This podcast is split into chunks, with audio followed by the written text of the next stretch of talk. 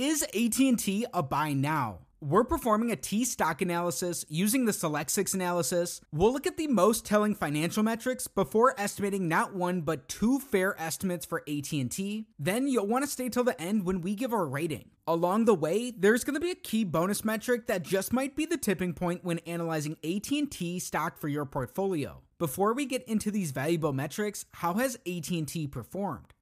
Right now, AT&T trades for $14.73 per share. They've had a rough year so far. Their stock price is down 21.5%, while the S&P 500 is up 12%. Right now, AT&T pays a huge 7.54% dividend yield. That's way above the average dividend yield. Returns haven't been as bad for shareholders. Since 2020, the company's performance has looked a lot different from the market. In April of 2022, they completed their spinoff of Warner Media, which merged with Discovery in a $43 billion deal. In the last decade, AT&T's stock price is down 59% overall. Keep in mind that's including their spinoff, but it's not including their dividend yield. Going back before the global financial crisis, in the last 18 and a half years, AT&T stock price is down 38%. They've declined at 2.5% annually, really diverging from the rest of the market in the past decade. But the burning question is, why should we be paying close attention to AT&T? Right now, AT&T trades just a dollar above its 52-week low.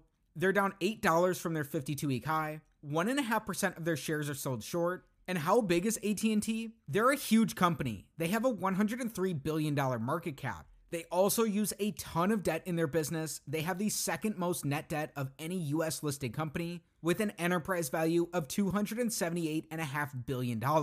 The wireless business contributes about two thirds of AT&T's revenues following the spinoff of Warner Media. The firm is the third largest U.S. wireless carrier, behind T-Mobile and Verizon, connecting 70 million postpaid and 18 million prepaid phone customers. Fixed line enterprise services, which account for about 18% of revenue, include internet access, private networking, security, voice, and wholesale network capacity. Residential fixed line services, around 11% of revenue, primarily consist of broadband internet access service. AT&T also has a sizable presence in Mexico, serving 22 million customers, but this business only accounts for about 3% of revenue. The firm still holds a 70% equity stake in satellite TV provider DirecTV, but does not consolidate this business in its financial statements. Now let's dive deep into their numbers. Metric number one, we want their average return on capital in the last five years to be above 14%. A typical business earns a 7% return on capital. By looking for a benchmark that's double this, we can build in margin of safety based on the quality of their business. AT&T has earned stable returns on capital in the mid to high single digits. They hit a low of 6% in 2020. Since then, they've been increasing this. With their Warner Media spinout, they've actually increased their return on capital to 9% in their last fiscal year. When we average out their returns, AT&T earns 7.3% returns on capital in a given year. That's just about average. Keep in mind because of the company's high amount of fixed assets, they're using a ton of leverage in their business, which boosts their return on equity, yet they still just have an average return on capital. While not necessarily a bad thing, this isn't what we're looking for. It's an X on metric number 1. Metric number 2, we're looking for growth. We want to see growth in their revenues, net incomes, and free cash flows. This metric's all or nothing. All three need to be up for it to be a check. We'll also include their numbers up until today. Their numbers are going to be affected recently by their Warner Media spinoff.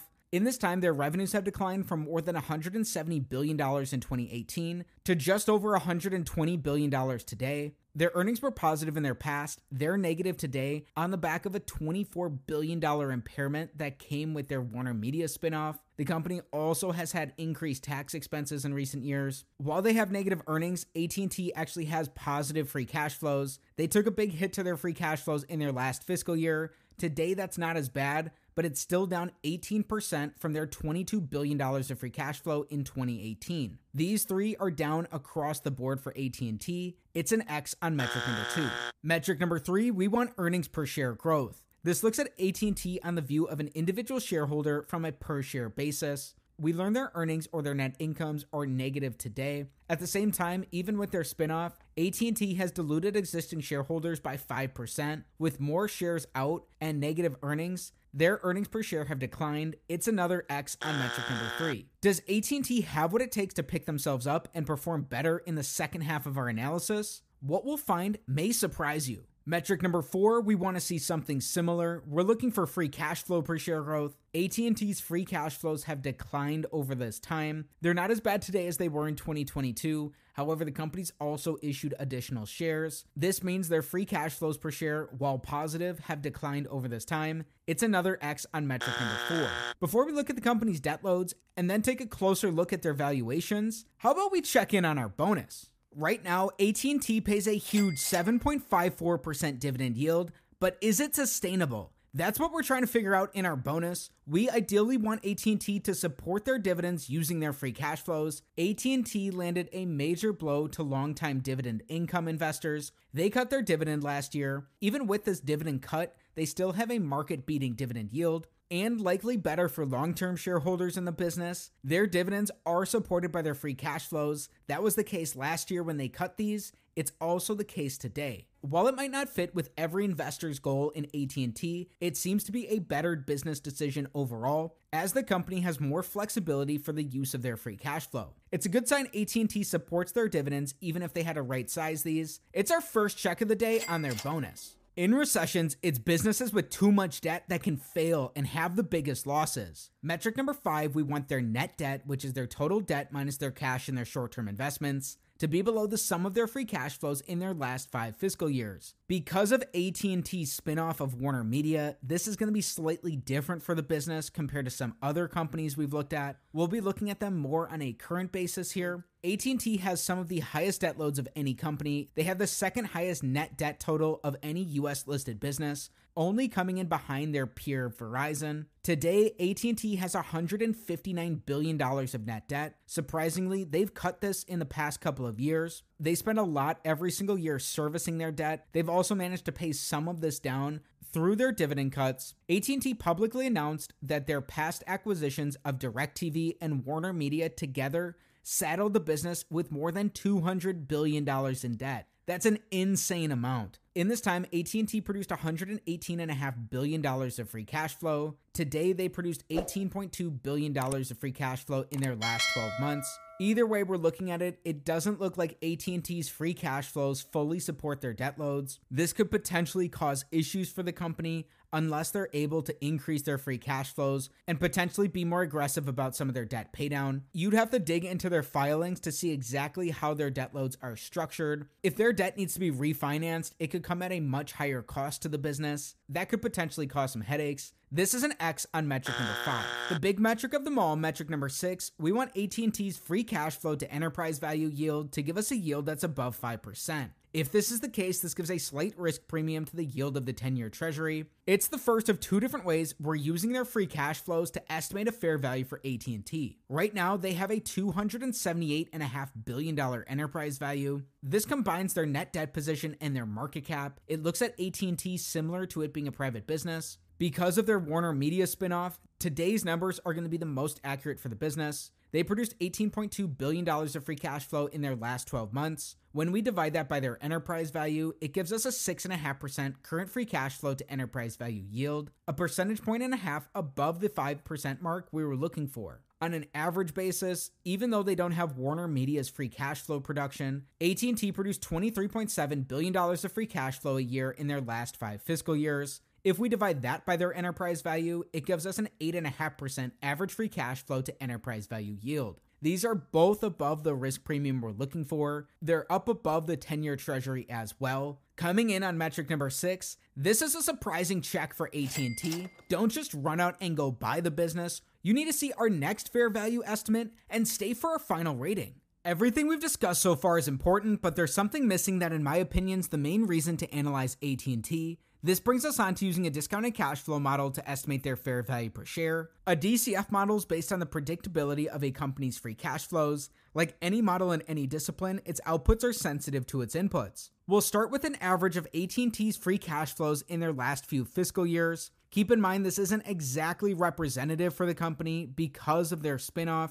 Free cash flows can be lumpy year to year, so it does smooth things out just a bit. It's up to you to figure out if these assumptions will be accurate or not for AT&T. If we assume they grow their average free cash flows by 1.5% annually in the next 10 years, then in the following decade, we'll assume that these stay flat. We'll also add in the company's tangible book value. This estimates their net worth. Keep in mind, AT&T has a ton of debt. They have a lot of fixed assets. There's also been a lot of mergers and acquisitions in the business. This can affect the accounting for this tangible book value. It's something you'd want to dig deeper into. If we want a 15% rate of return, which beats the market and it's what Warren Buffett looks for from his investments, at today's valuation multiples, it looks like an estimate of AT&T's fair value per share is around $7. Their current stock price would be cut in half. Keep some key points in mind. This fair value is based off a significant market-beating return. AT&T is a blue chip stock. Its size and level of coverage may make it harder for a significant mispricing in the business. The discount rate also includes their huge 7.54% dividend yield. Their stock would not increase by this full 15%.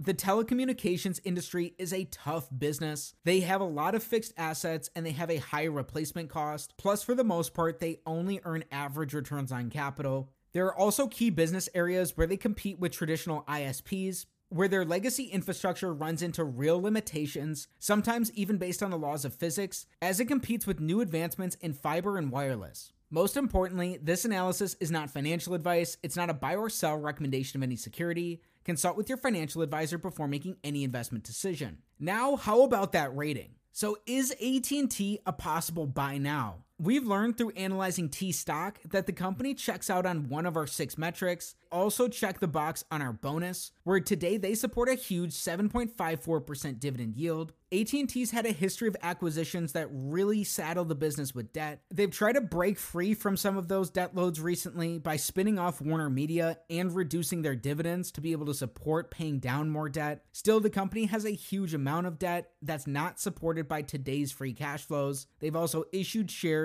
and their business overall has decreased in size. AT&T has increased their returns on capital, but these look to be just about on average when we take into account the last couple of years. Our biggest bright spot for the business came when we looked at their free cash flow to enterprise value yields. Even with their debt and their declining business, the company may look attractive compared to the 10 year treasury. When we performed our discounted cash flow analysis, at today's valuations, if you believe those assumptions and you want that market-beating 15% rate of return like Warren Buffett, an estimate for AT&T's intrinsic value is around $7 a share. That would be below where AT&T's traded in the last couple of decades, making it half of today's stock price. Keep the points in mind about why a significant mispricing may be more difficult in this business. Still, when we look at all the factors for AT&T, they look like an interesting candidate for more research. If you enjoyed this AT&T stock analysis, like the video and subscribe to the channel for more.